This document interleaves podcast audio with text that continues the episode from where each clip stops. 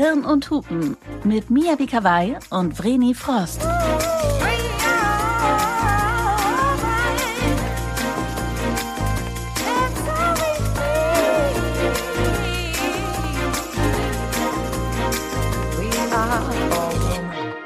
Einen wunderschönen guten Tag, Frau Kawai und sämtliche ZuhörerInnen. Wären wir ein Hotel, würden wir diese Folge jetzt auslassen.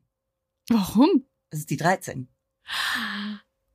Mhm. Ist es schon die 13? Fun Fact, genau. Ganz viele Hotels haben ja kein Zimmer 13 oder auch keinen 13. Stock. Aber wir sind ja kein Hotel, wir sind ja Hirn und Hupen und deswegen herzlich willkommen zu Folge 13. 13 ist eine Glückszahl. Ich finde ja Willkommen. 13 super. Wir wollen einmal, wie immer, Danke sagen für euer grandioses Feedback zum letzten Themenblock zur sexuellen Unlust. Es ist unfassbar, wie viel ja, Nachrichten da reinkamen, wie viele Geschichten wir von euch gehört haben. Das hat mich persönlich ziemlich geflasht. Eine äh, junge Frau hat mir geschrieben, es ist total schön zu wissen, dass man nicht alleine ist mit diesem Problem. Und genauso geht's mir auch mit euren ganzen Nachrichten. Ich find's so geil, weil ich so das Gefühl habe, ja, lasst es uns einfach normal machen. Da trudeln tatsächlich bei mir auch immer noch welche rein. Ja. Ja, ganz toll. Aber jetzt heißt es neuer Themenblock, neues Glück, eine neue Runde, eine neue Wahnsinnsfahrt. Im letzten Themenblock ging es ja um sexuelle Unlust und im neuen Themenblock geht es um Körperwahrnehmung. Body Positivity, Selbstwahrnehmung, Schönheitsideale oder auch Body Neutrality. Viele unserer Hörerinnen haben uns ja auch erzählt, dass ihre sexuelle Unlust durch die Unzufriedenheit mit ihrem eigenen Körper bedingt ist. Und wir springen direkt rein ins nächste Thema. Ich möchte in dieser Folge vorneweg eine Triggerwarnung aussprechen, denn es werden unter anderem eventuell Themen aufkommen, die einige von euch bezüglich Essstörungen triggern können.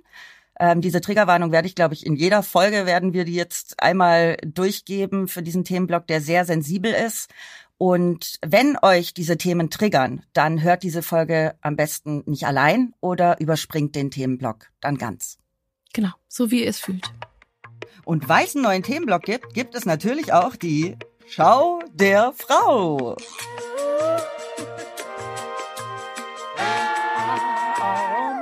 Die Schau der Frau. Was gibt's denn für News? Wir haben drei Good News für euch. Die erste, Schluss mit Rosa. Spanien hat Gendermarketing und sexistisches Spielzeug verboten. Laut Spiegel Online dürfen Mädchen in spanischer Spielzeugwerbung zukünftig nicht mehr in diskriminierender oder herabwürdigender Weise dargestellt werden. Und auch bei der Auswahl der Farben gibt's jetzt eine strenge Regel. Bisher ist Spielzeug für Mädchen ja oft rosa bis pink und glitzert. I love it. Und Jungs lieben angeblich alles, was blau ist. Mit dem Verbot will die Regierung jetzt erreichen, ein pluralistisches, egalitäres und stereotypenfreies Bild von Minderjährigen zu fördern. So das Ministerium. Deshalb werde die Darstellung von Mädchen mit geschlechtsspezifischen Bezügen verboten. Werbung für Spielzeug, das sich auf Pflege, Hausarbeit oder Schönheit bezieht, darf nicht mehr exklusiv an Mädchen gerichtet sein. Spielzeug, das für Tatkraft, körperliche Aktivität oder Technik steht, darf nicht speziell an Jungen gerichtet sein. Finden wir super. Finden wir sehr gut. Es gibt auch gute Nachrichten von der Deutschen Bahn. Was? Ich würde ja direkt sagen, das bezweifle ich. Aber lass mal hören. dass wir das noch erleben dürfen. Ne? Es geht allerdings nicht um Pünktlichkeit oder ähnliches. Aber nichtsdestotrotz gibt's Good News. Die Deutsche Bahn ist ja nicht so bekannt für gute Nachrichten. Doch diese finde ich tatsächlich super. Denn die Angestellten bei der Deutschen Bahn können in Zukunft für ihre Unternehmenskleidung aus der Männer- als auch aus der Frauenkollektion auswählen, egal welches Geschlecht sie haben. Heißt quasi, Männer können hier ab sofort im Rock arbeiten und Frauen auch in Hemd und Hose. Der Bahnchef Richard Lutz verkündete bereits am 2. November das neue, diverse Come as you are Konzept. Unterschreiben wir. Unterschreiben wir. Eine dritte gute Nachricht. Frauen holen bei der Geldanlage auf. Etwas mehr als ein Drittel legt bereits Geld in Aktien an und dabei setzen 29 Prozent von uns Frauen auf Wertpapiere. Bei den Männern sind es allerdings mit 43 Prozent deutlich mehr. Aber verglichen mit Studienergebnissen von 2020 zeigt sich vor allem bei den Frauen eine leichte, aber dennoch erkennbare Steigerung. Und außerdem spannend, Frauen berücksichtigen bei ihrer Geldanlage Themen wie Umweltschutz, Soziales und Unternehmensführung. Über 61 Prozent der Befragten richten ihre Anlage passend zu ihren Werten und Zielen aus. Insgesamt ist hier noch Luft nach oben. Trotzdem ist es natürlich toll, dass immer mehr Frauen ihre Finanzen in die eigenen Hände nehmen. Und es sei mir erlaubt, hier eine kleine Eigenwerbung einzuspielen. Es gibt da ein ganz tolles Buch von Vreni Frost, das heißt Coin Stress, ein Plädoyer für den entspannten Umgang mit Geld. Und äh, da lernt ihr auch einiges über Finanzen. Ich habe es gelesen. Ich habe sehr viel gelernt.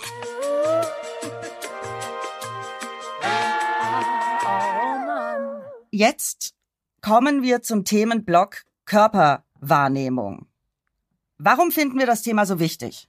Ich glaube, weil es wirklich jede einzelne Frau betrifft. Mhm. Ähnlich wie bei dem Thema ähm, Kinderwunsch, kein Kinderwunsch, mhm. hat jede Frau ihre Geschichte dazu. Und in der Regel ist es eine Geschichte, die mit Verletzungen zu tun hat, mit Verwirrung, mit Druck von außen, Druck von innen. Und ähm, da gibt's viele Geschichten, die sich ähneln. Auch hier gilt wieder, wenn wir unsere Geschichten teilen, wenn wir uns da austauschen, merken wir, wir sind nicht alleine und vielleicht können wir da gemeinsam auch was dran ändern. Ich habe ehrlich gesagt ein bisschen Angst vor dem Themenblock, mhm. weil in mir da so viele diametral entgegengesetzte Gedanken im Gehirn rumschwirren, auch gesetzt durch meine Essstörung als junge Erwachsene und dem wahrscheinlich lebenslang währenden Weg an der Körperwahrnehmung. Und ich habe, ja, an einem Tag bin ich total positiv eingestellt auf meinen Körper, am nächsten finde ich ihn wieder total kacke. Ich glaube, das ist auch normal, aber ich habe zum Beispiel Angst in diesem Themenblock, dass ich Aussagen treffe, die ich für mich meine, aber anderen auf die Füße trete damit, weil das so ein sensibles Thema irgendwie ist. Und andererseits habe ich Angst, dass ich vielleicht meine persönliche Wahrheit zurückhalte, um mich zu schützen, was ich auch nicht so richtig will. Also du siehst, ich bin total gespannt, wie es wird und versuche einfach alles zu sagen. Nur mir geht's da ähnlich. Es ist ein hochemotionales Thema. Mhm. Und egal wie da die jeweilige Geschichte ist, man ist da wahnsinnig verletzlich, was das angeht. Und es ist eben, das hast du schon erwähnt, und das gilt, ich glaube, auch für jede Frau, für dich, für mich auf jeden Fall auch, ein Prozess, der nie aufhört. Ach, und den wir immer drinstecken. Und ich kann es nur betonen, wir legen so viel Wert darauf, uns hier in diesem Podcast zu öffnen, um die Tür aufzumachen, über Dinge zu sprechen. Aber äh, Selbstschutz geht immer vor. Also es bringt nichts, sich jetzt hier äh, nackig zu machen komplett und wenn man sich damit nicht safe fühlt. Und das ich glaube, stimmt. in dem Rahmen, und ich hoffe, den haben wir für uns, sollten wir das halten und dann ist es auch okay und Angst haben, jedem auf die Füße zu treten. Ich glaube, das können wir bei dem Thema gar nicht vermeiden. Mhm. Wenn wir von unserer Sicht sprechen und so schätze ich unsere HörerInnen ein, dann können sie das, glaube ich, auch verstehen, dass es unsere Sicht oder auch ist. Und wir sind ja auch offen für Gegenargumentation. Absolut. Gell? Liebe ich ja auch. Wir lernen da ja auch gerne dazu. Und gerade bei dem Thema, finde ich, hilft es so sehr offen und liebevoll miteinander umzugehen. Total. Und wenn das der Grund, der, der Grundkonsens ist, dass wir hier respektvoll und liebevoll miteinander umgehen, dann kann es auch unterschiedliche Meinungen geben, denn ähm, das ist, das, äh, dieser Podcast ist nie ein Streit, wo es darum geht, welche Argumentation ist richtig, sondern äh, praktisch eher eine Diskussion, wo wir verschiedene, vielleicht, vielleicht verschiedene Sichtweisen aufmachen und vielleicht neue Denkanstöße kriegen, aber eben vielleicht auch feststellen, wie ähnlich wir uns in anderen Punkten sind. Also ich glaube, so oder so bringt es uns näher. Deswegen springen wir jetzt einfach rein ins kalte Wasser. Machen wir das. Tatsächlich werden wir in unserer Körperwahrnehmung schon im Kindesalter geprägt. Ich kann das absolut bestätigen. Ich bin aufgewachsen mit einer Mutter, die bis heute streng auf ihr Gewicht achtet, die immer die ein oder andere Methode anwendet, um Gewicht zu halten oder Gewicht abzunehmen. Und ich glaube schon, dass mich das sehr geprägt hat. Hm. Mütter haben einen immensen Einfluss auf, vor allen Dingen auf die Töchter in der Hinsicht, was den Körper angeht. Und sie leben uns ja auch was vor. Das heißt, sie müssen es ja nicht mal unbedingt sagen. Das kommt ja auch manchmal, sondern sie leben uns ja im Grunde vor, welche Beziehung eine Mutter zu ihrem Körper hat. Das, das bezieht jede Tochter ganz stark auf sich und so Absolut. geht sie damit um. Meine Mutter hat jetzt nie Diäte, allerdings ist sie die Königin der gesunden Ernährung. Mhm.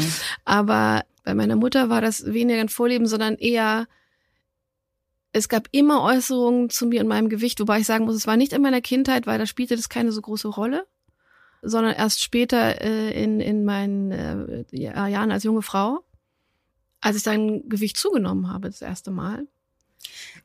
Kurzer Exkurs, bei Mhm. mir war es so, mit der, mit der Essstörung wurde mir immer gesagt, du bist so schön schlank und du bist so schön dünn.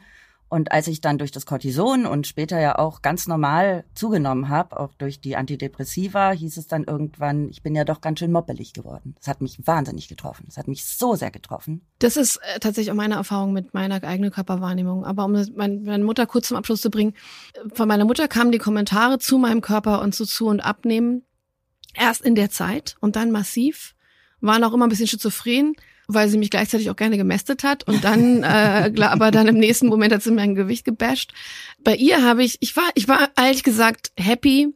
äh, Happy ist das falsche Wort. Ich war, bin im Nachhinein dankbar dafür, dass es erst in dem Alter passiert ist, dass es mich nicht, das hat mich sehr betroffen und getroffen. Aber ich bin nicht damit groß geworden, weil als dann die Kommentare kamen, habe ich zwar noch ein paar Jahre gebraucht, aber immerhin nur ein paar Jahre, um zu verstehen, dass die, der Ursprung dieser Kommentare bei meiner Mutter neben, sagen wir mal, so einer so einem genormten Vorstellung von Schönheit äh, eher damit zusammenhing, dass eine Frau gefällig sein soll und gefällig halt auch nicht zu laut, nicht ihre Meinung zu stark äußern und so. Und das kommt von ihrem japanischen Background und hatte den Ursprung eigentlich nicht darin, dass sie wollte, dass wir irgendwelche ähm, stillen jungen Mädchen sind, die die Klappe nicht aufmachen, sondern dass wir eher weniger Probleme in der Welt haben und nicht so sehr anecken. Und das musste ich für mich erstmal verarbeiten, um damit meinen Frieden schließen zu können. Ja, das war wahrscheinlich auch eine ganz schöne Reise. Ist es immer noch. Ja, das glaube ich. Also tatsächlich mittlerweile weniger mit meiner Mutter, aber ähm, du hast es gerade angesprochen. Meine äh, Reise, was ähm, Körperwahrnehmung, meine eigene Körperwahrnehmung angeht oder halt eben auch was, wie ich meinen Körper annehme oder nicht, begann ab dem Moment, ab dem die Wahrnehmung von außen stattfand. Ich war ja, sagen wir mal, so, so gesegnet, dass sowohl Kindheit als auch Schulzeit und äh, sogar Teenagerjahre Gewicht bei mir keine Rolle gespielt hat. Also das gab es weder Mobbing noch Kommentare noch sonst irgendwas. Ich war auch in der ganzen Zeit eher schlank oder nicht eher schlank, Genau, schlank. ich auch. Ja. Und meine erste Wahrnehmung von mir und meinem Körper, dass es praktisch eine Bewertung von außen ging, war bei mir eher das Thema Sexualisierung. Das ist ein anderes Thema. Gehe ich jetzt nicht näher drauf ein, als jetzt Gewicht zum Beispiel. Aber auch was das Thema Gewicht angeht, wurde mir in meinen frühen Zwanzigern plötzlich bewusst, dass es eine Meinung über mich und meinen Körper gibt. Und eine Bewertung. Da hatte schon einiges anderes Einfluss auf mich genommen. Ich habe angefangen zu diäten als Teenager. Da hatte ich Kleidergröße 34, 36 und noch nicht mal Leidensdruck, sondern ich habe das einfach beobachtet. Das haben meine Freundinnen gemacht, das waren in diesen Jugendmagazinen drin, äh, wie die alle hießen, Mädchen und Bravo Girl und sowas noch, wo, wo schon davon gesprochen wurde, dass man irgendwie einen Sommerbuddy hat und sonst irgendwas. Und dann habe ich gar nicht mal reflektiert, ob ich das machen muss oder nicht. Ich meine, die 90er mit Heroin Chic ja, das kommen ja leider gerade wieder. Ich beobachte es mit Angst, weil die ganzen Girls damals, die dem Heroin Chic äh, entsprochen haben, was bedeutet, also als Hintergrund, das heißt so, weil wenn du Heroin nimmst, magerst du halt komplett ab. Junkie. Und das schon Mhm. alleine zu nehmen als Schönheitsideal, Heroin Chic, das waren Kate Moss, das war eine Nicole Richie, die hart magersüchtig wurde, ähm, das war damals eine Lindsay Lohan und das, die drei, das waren so richtig meine Vorbilder. Ich habe die InTouch inhaliert Mhm. oder andere Magazine, wo die drin waren, wo das thematisiert wurde. Ich habe mir die ausgeschnitten,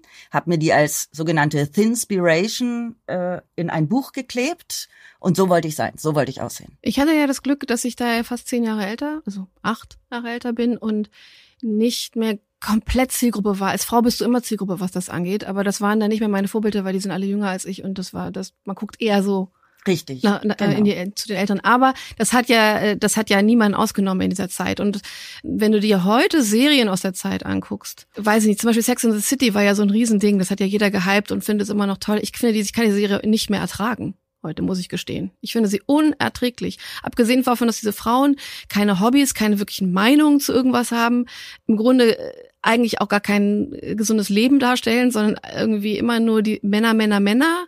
Äh, äh, Kleidung, Kleidung, Job, Kleidung. Kleidung, Kleidung, Sex, Männer, Sex, äh, Körper. Und das war dann so ein Lifestyle.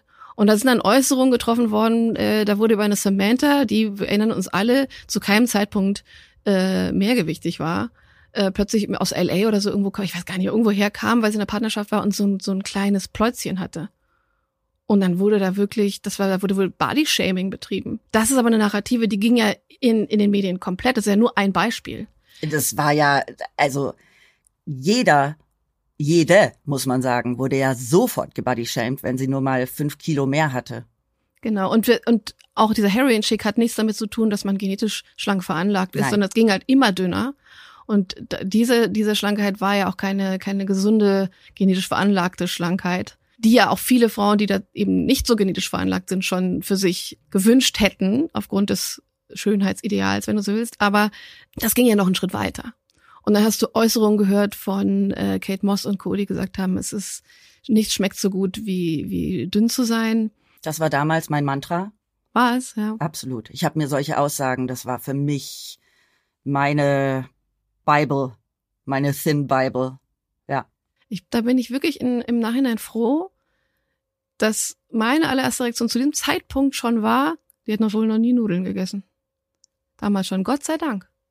Es gab immer wieder Situationen, in denen äh, das hätte kippen können bei mir, auch als ich Ballett gemacht habe und äh, gebodyshamed wurde von der Ballettlehrerin damals und, äh, und äh, viele solche Dinge. Aber mich hat man nicht ganz gecatcht damit, Gott sei Dank. Oh, mich hast du komplett gecatcht damit. Trotzdem werde ich nie den Satz meiner besten Freundin vergessen, die mich in der Zeit auch schon kannte, die vor einigen Jahren zu mir gesagt hat, Vreni, es ist so krass, Du hättest damals nie gedacht, dass du mit dem Körper, den du heute hast, so glücklich sein könntest. Und ja, hätte ich damals, war für mich so, okay, solange sich meine Oberschenkel nicht berühren, ist es gut. Und als sie dann angefangen haben, sich zu berühren, ist für mich, da fing so richtig der Selbsthass dann an. Also mhm. Also das hat ja lange gedauert. Und das ist ja schon so abgefahren, oder? Sich zu überlegen, meine Oberschenkel dürfen sich nicht berühren. Vor allen Dingen, was das letztendlich heißt, ein ja. Gewichtsverlust. Ja, oder meine Oberschenkel mit meinen Händen umfassen zu können, komplett. Also das, ich probier's gerade mal, ja, da fehlt einiges. äh, das ging früher. Mhm. Noch so mit Mitte 20. Und bin froh, dass es heute nicht mehr geht, aber so richtig das gesunde Verhältnis habe ich noch nicht gefunden. Und damit komme ich direkt zu meiner nächsten Frage. Wie fühlen wir uns denn momentan mit unserem Körper? Wie geht's dir mit deinem Körper? Ich befinde mich mitten in der Reise, die nie aufhören wird. Das schreibe ich auch tatsächlich in meinem Buch.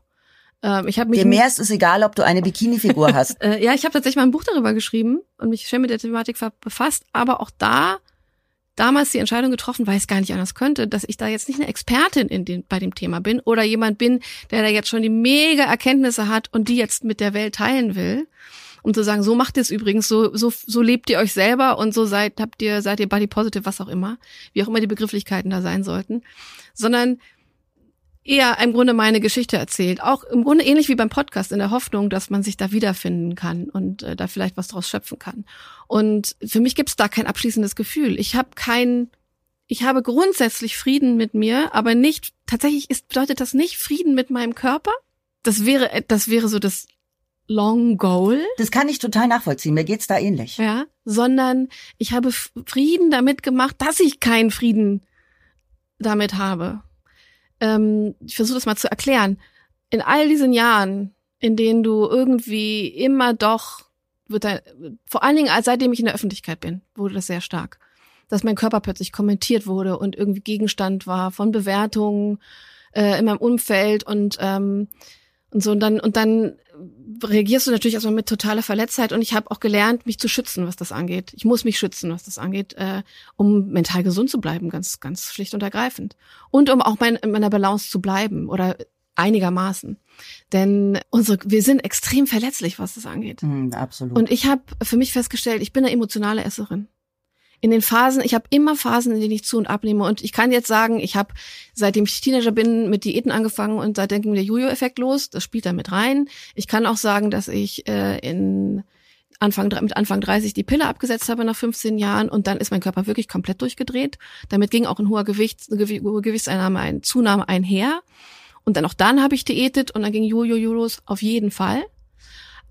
Ganz wichtiger Aspekt, der auch bis heute und es wird, es wird auch immer so bleiben, ist, ich bin eine emotionale Esserin. Und Essen ist für mich Trost und auch so eine Decke, in die ich mich so ein bisschen einhülle. Und da Geil, ich habe verstanden, Essen ist für mich Toast. ja, Essen ist für mich Toast. Ich ernähre mich nur von Toastbrot, vornehmlich Weizen. Ja. Aber ja, Essen ist für mich auch mal Toast. Aber ähm, nee, Essen ist für mich Trost und wie so eine Decke, die mich umhüllt. Und immer, wenn emotional irgendwas ist, tendiere ich dazu zu essen. Und das kann Stress sein, dass ich dann in, und das bedeutet euch nicht so, ich, das im Sinne von irgendwie Fressattacken oder sowas, sondern was das bei mir ist, ist, ich esse manchmal den ganzen Tag gar nichts und nachts habe ich dann natürlich unglaubliche Cravings.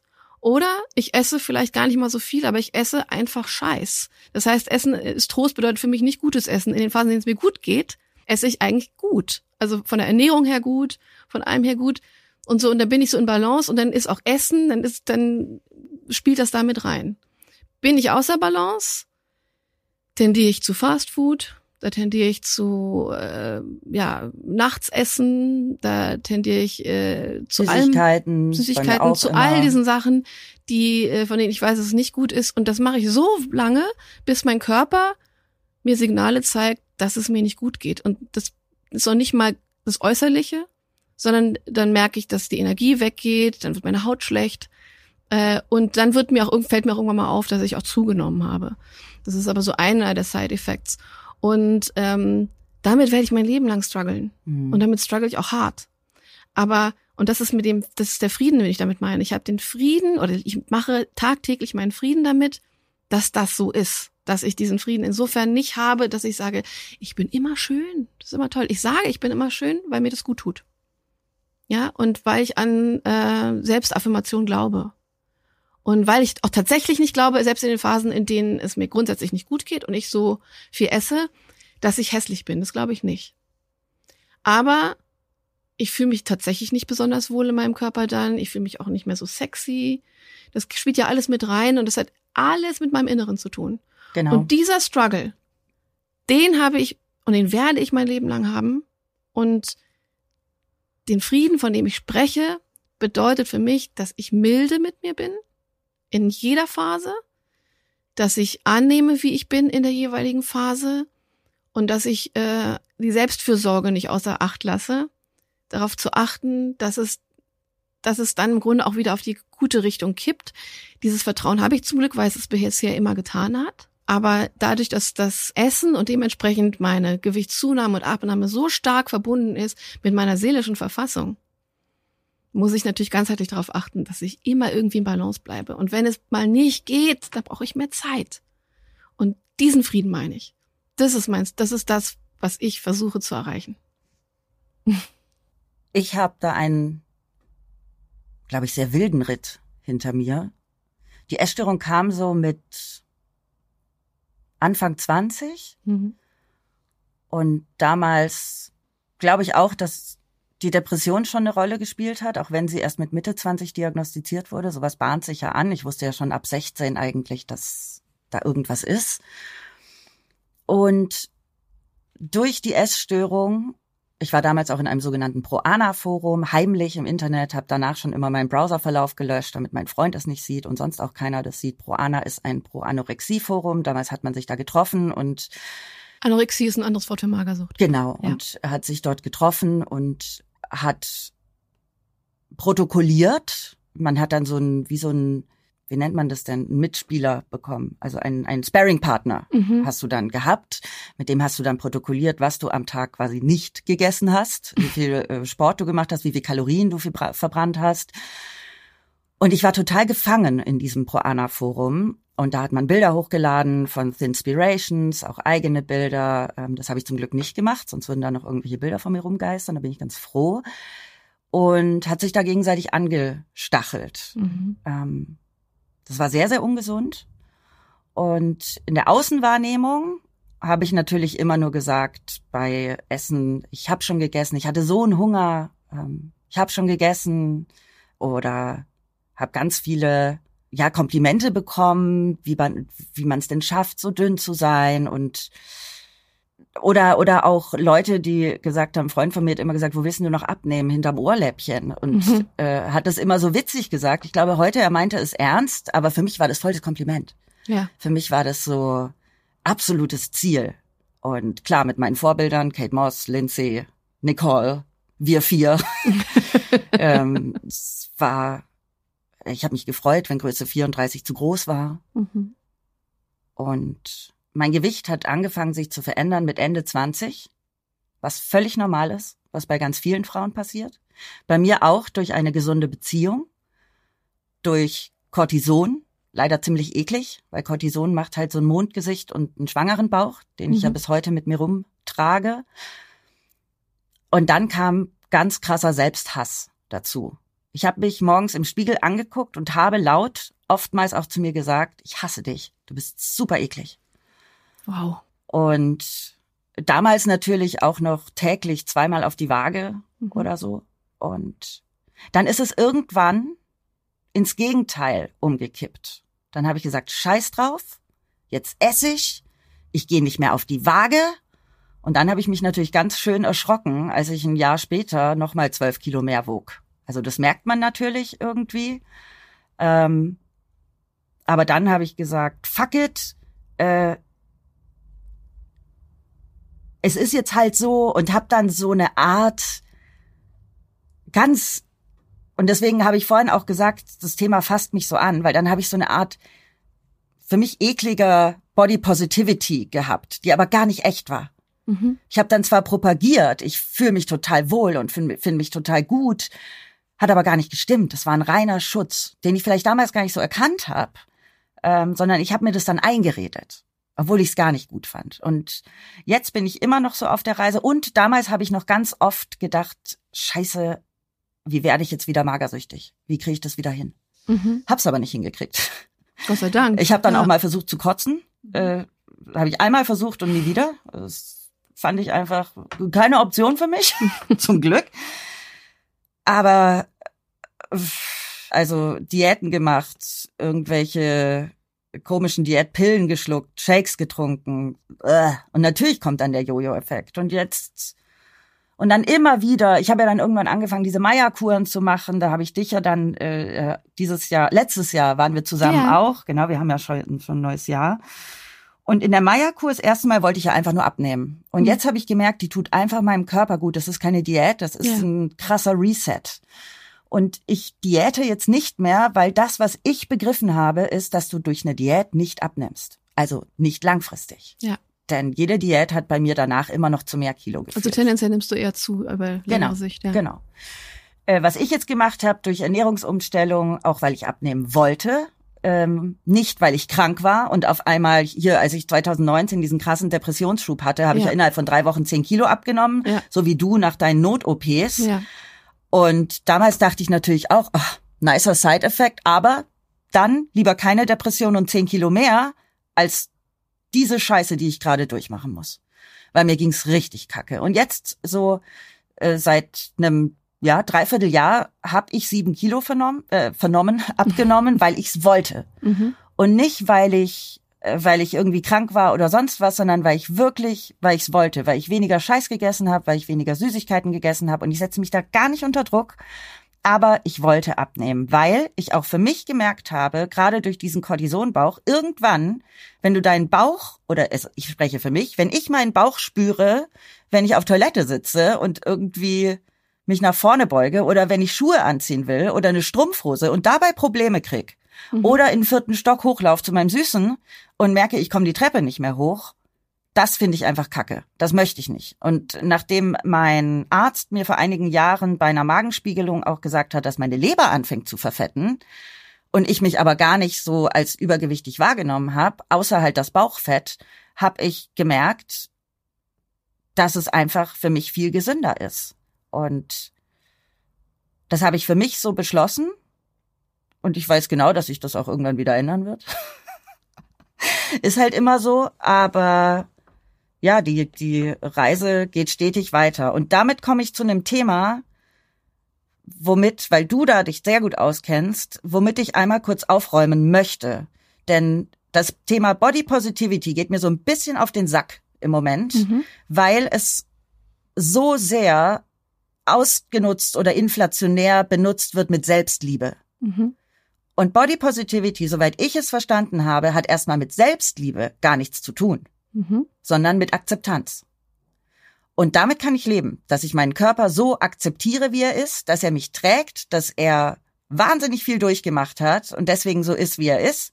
Das kann ich akzeptieren. Und das bringt mich dazu, so wie du gesagt hast, meinen Frieden zu schließen. Und so schließe ich meinen Frieden und so akzeptiere ich auch sämtliche andere Körper. Ich muss sie aber nicht schön finden. Und das geht mir so ein bisschen auf den Sack in dieser ganzen Bewegung. Das ist, du musst dich aber lieben, egal wie du aussiehst, und du musst auch alle anderen schön finden. Und das tue ich nicht. Ich finde interessant, dass du gerade gesagt hast, ähm, dass das erstmal nichts mit Selbstliebe zu tun hat. Ich finde das, wie du es gerade beschrieben hast, wie du damit dir umgehst, das bezeichne ich als Selbstliebe. Mhm. Ich weiß nicht, ob das so ein deutsches Ding ist oder ob das einfach ein menschliches Ding ist. Wir halten uns wahnsinnig gerne an so Begrifflichkeiten fest, ja. Es gibt ja auch diese, diese Trennung zwischen Body Positivity und dann kamen viele und haben gesagt, ja, jetzt hier, wie soll ich positiv meinem Körper gegenüber sein? Und äh, das ist ja schon so viel verlangt und deswegen gibt's Body Neutrality, also ich bin meinem Körper gegenüber neutral. Das halte ich wiederum das ist auch nur meine persönliche Meinung, für Quatsch. Weil ich glaube, das ist ja so persönlich, du kannst nicht neutral dir deinem Körper gegenüber sein. Das soll natürlich bedeuten, ich sage einfach nur, das ist mein Körper, das ist mein, äh, mein Gefäß und das, äh, das funktioniert und damit, das ist jetzt für mich okay. Ich habe aber keine positiven oder negativen Gefühle gegenüber meinem Körper. Ich glaube nicht, dass das geht. Nee, dass das das glaube ich auch nicht. Und äh, Positivity bedeutet für mich halt eben auch nicht, äh, alles an meinem Körper ist positiv. Und was mich aber, der Begriff, den, mit dem ich mich sehr viel mehr verbinde, weil diese beiden Begriffe Body Positivity und Body Neutrality, die benutzt man, wenn man in dem Umfeld irgendwie äh, als Speaker arbeitet, darüber schreibt und so weiter. Aber in, mein, in meinem Leben kommt, äh, kommen die nicht vor, sondern Selbstliebe ist da für mich ein ganz großer Begriff. Ich habe versucht oder ich versuche und ich kann es bis zum Teil nachzuvollziehen, wenn Menschen sich gegen diesen Begriff so sperren Selbstliebe und ich, wie soll ich jetzt meinen Körper selber lieben? Ich habe ich wurde mein ganzes Leben lang wurde mir eigentlich beigebracht, dass mein Körper nicht okay ist und so. Wo ich gedacht habe, das verstehe ich alles und aber ich würde mich gar nicht gegen Selbstliebe spenden, weil ich halte mich an Selbstliebe sehr stark fest. Das hält mich am Laufen. Vielleicht aber, darüber habe ich lange nachgedacht, weil ich Liebe anders definiere. Liebe, im, gerade im Bereich mit Selbstliebe, Liebe ist für mich, oder nicht nur was mich selbst angeht, Liebe bedeutet für mich nicht, ich finde alles super. Wenn ich jemanden liebe, finde ich den nicht immer toll und ich finde nicht alles an dem toll und ich überhöhe den nicht und schreie die ganze Zeit, wie großartig und sexy und geil und wahnsinnig derjenige ist, sondern ich finde den auch mal scheiße und der geht mir auf den Sack oder der, der tut mir weh oder sonst was, aber ich liebe ihn. Und wenn man, wenn ich, wenn ich so, diese Art von Liebe ist so, ich liebe Brad Pitt. Also tue ich das ähm. nicht, aber den finde ich, das bedeutet das, ich finde den toll. Mhm. Ja. Aber Liebe bedeutet für mich, ich nehme denjenigen an, ähm, mit allen ich, Facetten. Mit allen Facetten. Ich, ich, der ist mir wichtig. Äh, es ist mir ein Anliegen, mich um diese, diesen Menschen zu kümmern und dafür zu sorgen, dass der glücklich ist und dass es dem gut geht. Das ist ja im Grunde auch das, was Mutterliebe ist. Und das, und das ist aber auch das Gleiche bei Selbstliebe. Und deswegen bin ich ein Riesenverfechter von Selbstliebe, weil ich denke, das heißt nicht, dass du dich immer toll findest. Das heißt nicht, dass du rumgehst, ich liebe mich. Ich find, ich, das bedeutet nicht, ich finde mich so geil, sondern nee, ich finde mich auch scheiße. Ich kann mich gerade nicht annehmen. Ich kann mich gerade nicht, ich kann mich vielleicht sogar gerade nicht, da haben wir ja Selbstakzeptanz zum Beispiel im Gegensatz. Manchmal ist es so, ich kann mich gerade selber nicht akzeptieren. So, weil ich finde, das ist nicht akzeptabel, wie es mir gerade geht, wie ich aussehe, was auch immer es ist nach deinen eigenen Standards natürlich. Es ist ja was hochemotionales. Aber ich glaube, und das verfechte ich, du kannst dich immer selber lieben. Das ist eine mega Erklärung gerade gewesen. Vielen mhm. Dank, die übernehme ich sofort für mich, weil ich es voll nachvollziehen kann. Klar, mhm. weil ich liebe ja genauso. Ja. Also ich liebe einen Menschen ja auch mit sämtlichen Facetten und weiß Gott, würde er jetzt zustimmen, dass wir uns manchmal auf den Sack gehen. Ja. Aber ja, das ist total schön, das hilft mir auch. Ja, dann äh, propagiere ich ab sofort auch Selbstliebe. Ja, finde ich gut. Vielen Dank, großartig.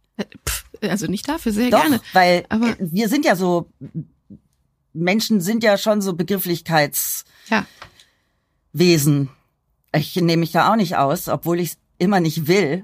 Ähm, deswegen hilft mir das ganz gut, mal so den Selbstliebespiegel vor Augen gehalten zu bekommen. Äh, Finde ich großartig, danke. Mein, mein Highlight, glaube ich, jetzt schon. Gut, das freut mich. Aber das ist, das ist das, was mich auf dieser Reise immer begleitet.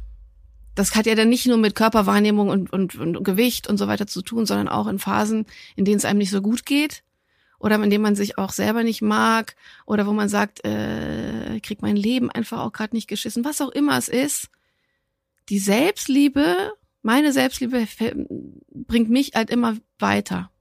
Ein anderes Thema, das ich ansprechen will, ist die Verherrlichung von unrealistischen Schönheitsidealen auf Social Media. Mhm. Das müssen wir besprechen, wenn wir über Körperwahrnehmung reden. Ich finde es immer wieder erstaunlich, was für krasse Änderungen möglich sind. Ich sehe manchmal die Postings von jungen Frauen, die sich ungefiltert zeigen und dann legen die da Filter drüber, dass du denkst, wer ist diese Person? Mhm. Und das sind aber ganz oft Profile, die wir tagtäglich sehen und, und so wahrnehmen. Und wie, ich schätze es als für junge Leute sehr gefährlich ein. Ich kann damit heute differenzierter umgehen. Wie ist es bei dir? Ich glaube, ich werde bei diesem Thema immer zwiegespalten sein. Also gesellschaftlich müssen wir nicht drüber reden, dass äh, da geht's ja um Repräsentation oder Darstellung und was das mit jemandem macht. Also wie, wie dich in den 90er Jahren diese Heroin-Chic-Girls so beeinflusst haben. Das war in dem Fall kein Filter, sondern die haben sich ja auch einfach zu Tode gehungert oder fast zu Tode gehungert. Ja. Das, äh, es gibt mit Sicherheit eine gesellschaftliche Verantwortung und ich finde, dass alles, was in dieser Thematik kritisiert wird, kann ich unterschreiben. Das sehe ich auch. Ja, also dass, dass du, wenn du, wenn es technisch mittlerweile möglich ist, das alles so zu verfremden, dass es nicht mehr der Realität entspricht, ist das ein falsches Signal, was du an junge Frauen raussendest, die das vielleicht nicht differenzieren können und denken, das ist so. Ich denke jetzt manchmal zwar, Gott sei Dank sind es nur Filter. Mhm. Also stell dir mal vor, diese Frauen, die das so zeigen, die, die wären, also irgendwie, wie auch immer das gehen sollte, ja. Also die wären so äh, durchgehungert, hintrainiert, hinoperiert, äh, hinge, was auch immer, dass die so aussehen, wie sie nach dem Filter aussehen. Und da gibt's ja sehr viele Abstufungen, was die Extremität dessen angeht äh, dann wäre das, finde ich, ja noch gefährlicher, als wenn es ein Filter ist. Ich glaube, Was machen denn jetzt eigentlich die Kardashians, wenn Heroin Chic wieder in wird? Lassen die sich dann alles wieder rausnehmen? Ich glaube nicht, dass das unser Problem sein sollte. Die kommen schon klar. Die kommen immer klar. Das sind, das sind Stehauf-Girls. Nee, weil du gerade von Leuten sprichst, die quasi gefiltert sind und bei denen, die, die lassen sich halt so hinoperieren. Und das machen ja, glaube ich, auch viele. Und filtern trotzdem. Und filtern trotzdem. Ja, und, äh, aber äh, über die würde ich mir gar keine Gedanken, also Sorgen machen, weil die kommen klar. Ja, die kommen ne? klar. Aber die ganzen Leute, die die so anhimmeln, die sind ja wieder beeinflusst davon. Ja, wobei, und da sind wir jetzt wieder, ja, richtig, aber da sind wir jetzt wieder bei, und dagegen sperre ich mich zum Beispiel extrem, äh, Schönheitsideale, ja, also äh, Ideal, ich finde das Wort, da sind wir wieder bei Begrifflichkeiten, bedeutet ja schon, dass es ein Ideal gibt, also es gibt Schönheit und dann gibt es das Ideal, was praktisch, das ist übrigens die höchste Form von Schönheit. Halte ich ja grundsätzlich von der Definition von Schönheit für falsch. Ja. Ja. Und eingrenzend. Und dann gibt es halt eben wechselnde Schönheitsideale. Also, und das bedeutet nichts anderes, als dass unsere Schönheit, wenn du so willst, oder auch unsere Körper Trends unterliegen. Und das ist gedanklich schon mal komplett falsch. Weil unsere Körper sind unsere Körper. Und was in zehn Jahren oder was in fünf Jahren irgendjemand dann schön findet oder nicht, wir haben es ja gesehen, wir haben über Schönheit ja mal gesprochen. Dann beim ba der, der barocke, üppige weibliche Körper und dann haben wir, wir hatten es in den, in den 20ern, wir hatten es in den 60ern, wir hatten es in den 90ern. Es sind ja alles so Zyklen, in denen wieder diese übermäßige Schlankheit oder Androgynität wieder in ist. Und dann geht's wieder zum weiblichen Körper zurück und dann hatten wir jetzt diese, diese Kardashian-Buddies, äh, mal ganz abgesehen davon, dass das keine natürlichen Körper sind, äh, die da äh, heroisiert wurden. Und jetzt geht es angeblich wieder zum Heroin-Schick. Ich wehre mich da extrem dagegen. Nicht nur, weil das ungesund ist, sondern ich glaube, es weil jede Form von Ideal ungesund ist, weil es uns eigentlich immer nur sagt, unsere natürlichen Körper sind nicht richtig. Und wir müssen irgend, irgendwas, irgendwem hinterherrennen, um irgendwas zu erreichen, was A nicht zu erreichen ist. Und vor allen Dingen, es bringt auch nichts. Weil haben wir das erreicht, ändert sich ein Trend. Oder äh, wir haben einen viel zu hohen Preis dafür gezahlt. Unsere Lebensqualität, unsere Gesundheit, unsere innere Zufriedenheit, äh, die Beziehung, die wir mit unserem Umfeld pflegen, Dinge, die viel wichtiger sind, die wir hätten machen können in der Zeit. Oder, oder weil es lenkt ja auch ab von allem anderen, wenn wir uns nur mit uns selbst beschäftigen. Also diese Egozentriertheit finde ich auch extrem ungesund. Und äh, dieses diese, diese Aufmerksamkeit aufs Äußerliche lenken bedeutet auch, du befindest, du bearbeitest viel zu sehr, das, viel zu wenig das Innere, Innere worum es eigentlich geht, was nachhaltiger ist. Also finde ich viel schwieriger, kommt der Trend wieder, kommt das wieder, ist das, äh, ist, äh, ist Heroin Chic, äh, ist das das nächste und sonst irgendwas und was machen wir dann? Das ist nicht das Problem. Das Problem ist, dass wir überhaupt von Trends sprechen, was Körper angeht und dass wir uns davon beeinflussen lassen und dass wir dann irgendetwas hinterherjagen, wo wir unsere kostbare Zeit für sehr viel Besseres werden können. Und das sage ich aus einer Position heraus, in der ich nicht frei bin davon. Ich weiß es nicht besser. Das ist das, was ich beobachte und was ich für mich intellektuell erfasse und wogegen ich mich intellektuell sträube. Was auf einer anderen Ebene mit mir passiert, weil ich ein Kind dieser Gesellschaft bin und davon geprägt bin seit jeher, davon kann ich mich nicht frei machen. Und da sind wir wieder beim Frieden. Kannst du nicht? Ich kann nicht. Sicher? Ich kann, also ich kann mich davon freimachen, indem ich bewusst entscheide, mich diesen Trends nicht zu unterwerfen. Mhm. Das tue ich. Ja, ich, wenn jetzt, wenn es gesagt wird, Heroin kommt wieder, denke ich nicht, oh mein Gott, ich laufe Gefahr, magersüchtig zu werden oder, oder wieder zu diäten, weil ich möchte dem entsprechen. Denke ich nicht, werde ich nicht tun. Womit, was ich, womit ich meine, womit ich nicht frei bin, ist, dass ich mich, mich und meinen Körper und die Wahrnehmung von außen mich davon nicht frei machen kann, dass ich äh, bestimmte Sachen schöner finde als andere, dass ich was für mich anstrebe oder dass ich äh, etwas als nicht schön empfinde, von dem ich intellektuell denke, warum bewerte ich das überhaupt? Aber es ist ein innerer Prozess, der da einfach stattfindet. Und ich versuche eine Distanz dazu zu bekommen, aber, und das, das packe ich über alles und das packe ich auch zum Beispiel über das Thema Filter. Für mich geht halt eben Selbstliebe und in dem Sinne Selbstfürsorge und Selbstschutz immer vor. Ich mag eine Verantwortung haben, auch gerade als öffentliche Person, äh, was ich äußere, was ich propagiere und nicht. Deswegen habe ich auch in Phasen, wie zum Beispiel durch meine OPs, also ich habe erst stark abgenommen nach meiner Trennung, da ging es mir emotional nicht gut und da habe ich zum allerersten Mal nicht mit Essen reagiert, sondern ich habe einfach nicht gegessen. Mhm. Das war ein Novum. Und dann habe ich mich eigentlich einigermaßen angependelt, dann kam dieser Kollaps und dann wurde ich ja, ich, ich war ja nicht in der Lage, mich zu ernähren, dann wurde ich künstlich ernährt und sonst, ich habe 16 Kilo verloren. Auf die ungesundeste Art und Weise, die es gibt, aber immerhin mit dem Resultat, dass ich noch am Leben bin. Und ähm, Und Hand aufs Herz, hast du dich gefreut drüber?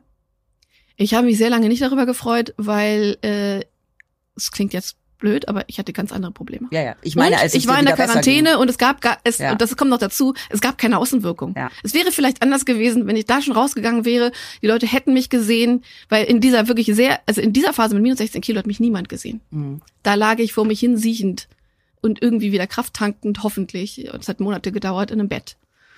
Und dann nahm ich sukzessive wieder etwas zu, was gesund war. Und natürlich hatte ich dann immer noch weniger. Und das ist, der Punkt ist, ich fühle mich in, in dieser, in dieser Spanne, in der ich schwanke als Jojo-Mädchen, wie ich mich bezeichne, ähm, geh mal in dem, in dem schlankeren, in, in, der, in der schlankeren Phase fühle ich mich körperlich besser und ich fühle mich auch attraktiver. Das ist damit, das meine ich mit damit, dass ich nicht frei davon Ich bin. auch. Ich fühle mich Ja. allerdings auch fitter Ja, genau. und, und, und Energetischer. war energetischer und das alles, aber auch äußerlich gefalle auch. ich, mir besser. Ja.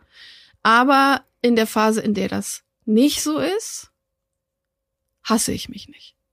Sondern, und ich denke auch nicht, hoffentlich kommt die andere Phase jetzt schnell wieder, sondern, also, und das ist, das ist etwas, das ist nichts Unterbewusstes, das ist etwas sehr Bewusstes, was ich praktiziere. Dass ich sage, das wird, das, das ist, das zählt jetzt nicht und so. Und das ist etwas, was ich mir selber auch sage, um diesen Frieden, von dem ich spreche, zu halten. Weil ich mich nicht davon bewerten lasse und mich nicht bewerten lassen möchte. Dass die Bewertung von außen damals so extrem war, das hat mich extrem verletzt Mhm. und extrem beschäftigt, weil ich kam praktisch wieder und eigentlich waren es positive Gefühle, die mir hauptsächlich gegenüber ent- äh, äh, geäußert wurden. Entweder wurde es thematisiert als, sie wurde verlassen, aber guck mal, was für ein Glow sie jetzt hat und wie so Revenge-Buddy-mäßig, Oh also ja. eine ganz schlimme Begrifflichkeit. Ja. Oder beziehungsweise, es ging ihr ja so schlecht, aber sie sieht besser aus denn je. Und dann kamen auch äh, Followerinnen, die mir liebe Nachrichten schrieben, die mich gefragt haben, wie ich das gemacht habe, so abzunehmen. Ja. Wo ich gedacht habe, mm, schwierig. Und selbst, aber ich habe damals gesagt, werd einfach sehr, sehr krank, Ja. empfehle ich dir nicht. Empfe- äh, Genau, ich habe Ja. das auch genauso artikuliert. Aber es gab auf der anderen Seite auch, weil ich ja in den Jahren davor, ich habe das Buch geschrieben, ich habe Plus-Size-Kollektionen designt, ich habe eine Sendung gemacht, in der ich Frauen nach meiner Auffassung, je, von, egal ob sie mehrgewichtig waren oder peng, immer versucht habe zu empowern, weil es eben nicht darum geht, wie, wie sie aussehen. Aus diesem Bereich kamen extrem viele Nachrichten, die mich sehr verletzt haben, die gesagt haben, ich hätte die Body Positivity Bewegung verraten, ich wäre kein, ich wäre keine Curvy mehr. Da erinnere ich mich auch noch dran. Die Kommentare ja. habe ich teilweise öffentlich auch gelesen und habe gedacht, Leute, was ist denn mit euch los? Und das war wirklich hässlich. Ja, und, und das, das aus genau aus so einem Grund kommt bei mir auch so eine Art Abneigung gegen solche Bewegungen. Ja. Finde ich ganz, ganz schwierig. Und da musste ich mich auch lange gegen wehren. Und das, das, was immer noch bis heute nachhalt und was ich deswegen ganz hoch halte, ist Selbstschutz. Ich will das nicht mehr, dass das öffentlich über, dass mein Gewicht öffentlich überhaupt thematisiert wird. Und wie schützt du dich? Indem ich erstmal, das habe ich aber noch nie getan, mein Gewicht tatsächlich thematisiere. Ich sehe mich ja auch selber, ich bin in dieser, in, in dem, in dem Bereich ja auch vor allen Dingen viel tätig gewesen und mache aber auch noch einiges darin und möchte auch in Zukunft gerne weiter ja. darin arbeiten. Ich kenne mich da ganz gut aus und bin für mich da auch befähigt zu. Aber ich habe ja, ich habe nie gesagt, ich, ich war nie das dicke Mädchen. Ich wurde nie als dickes Mädchen gemobbt in der Schule. Ich habe nie einen Partner gehabt, der mich irgendwie, also ich hatte eine Partnerschaft, in der, in der, und das war nicht die, an die jetzt alle denken, definitiv nicht, aber sondern eine davor, in der ähm, ich auch Body Shaming erfahren habe. Aber ich habe die Geschichte der, der ganzen vielen Frauen nicht, die da aktiv sind und es zum Teil auch wirklich zurecht sind und auch teilweise sehr, sehr gute Arbeit leisten. Dementsprechend sehe ich mich nicht als Gesicht dieser Bewegung oder als äh, Expertin, äh, was, was Mobbing und diese ganzen Sachen angeht. Ich denke aber, als Frau hält mich das noch lange nicht davon ab, mich in dem Punkt zu, zu äußern oder irgendwie aktiv zu sein. Aber ich trenne das sehr thematisch von meiner eigenen, äußeren, eigenen äußeren Erscheinung. Und ich sorge auch dafür, dass man meine, mein schwankendes Gewicht auch äh, auf Social Media nicht zu sehr wahrnimmt. Weil ich diese Kommentare einfach nicht will. Es ist ermüdend. Kann ich total Ermüdend, verstehen da und ich bleib immer freundlich, weil äh, so bin ich. Ja. Was? Freundlich? Ja, ich ja. verrückt. Naja. Ähm, da, weil da bleibt dir ja dann nur das zu ignorieren und sonst irgendwas und das ist das hat in die, gerade in dieser Extremphase nach den OPs und nach dem allen so viel Kraft gekostet, mhm. die ich mhm. eigentlich für meine Selbstheilung viel mehr gebräucht hätte. Ja. Dass ich das, ich will diese Thematik, für, was meinen Körper angeht, nicht mehr haben. Ich möchte, dass man sich auf meine Inhalte konzentriert. Meinetwegen kannst du mich nach einem Lidschatten fragen oder sonst bitte, ja? Oder was ich da anhabe oder oder wir können uns auch gerne bestärken. Aber ich bin nicht das Flaggschiff für plötzliche Erschlankungen oder als hast du wieder zugenommen oder sonst was. Diese Thematik möchte ich von mir fernhalten. Punkt. Völlig legitim. Ich finde, es war auch ein guter Abschluss für diese Folge, die in mir sehr viel Freude auf die nächsten drei Folgen hinterlässt. Denn auch das ist ja so ein Riesenthema und wir beide tauschen uns dann natürlich auch privat ja. immer aus, was ich ja auch liebe. Und privat natürlich noch mal sehr viel mehr. Und wir haben beide gesagt, und ich finde, du hast es sehr schön gesagt, dass Selbstschutz an erster Stelle steht. Und da redet man mit Freundinnen eben dann doch noch mal anders ja. als öffentlich in einem Podcast. Aber ich finde, wir beide haben uns heute schon schön geöffnet. Und ihr sollt auch persönlich sprechen. Wir brauchen wieder eure Nachrichten und eure Kommentare, eure Erlebnisse. Schreibt uns. Die Kontakte findet ihr wie immer in den Show Notes. Und wir freuen uns natürlich über eine Fünf-Sterne-Bewertung, wenn ihr den Podcast teilt mit euren Gedanken. Und freue mich riesig auf nächste Woche. Absolut. Ich denke, das haben wir am Anfang gesagt. Jede Frau hat ihre Geschichte, was das Thema angeht. Wir sind gespannt auf eure. Ja, spread the word empfehlt uns weiter. Uns müssen noch viel mehr Menschen hören, damit wir uns hier von diesen Themen, die wir hier immer haben, auch befreien können und uns äh, frei fühlen können von allen möglichen Tabus. Und die brechen wir auch kommende Woche. Da freue ich mich auch sehr. Also bis dahin, eure Mia und eure Vreni.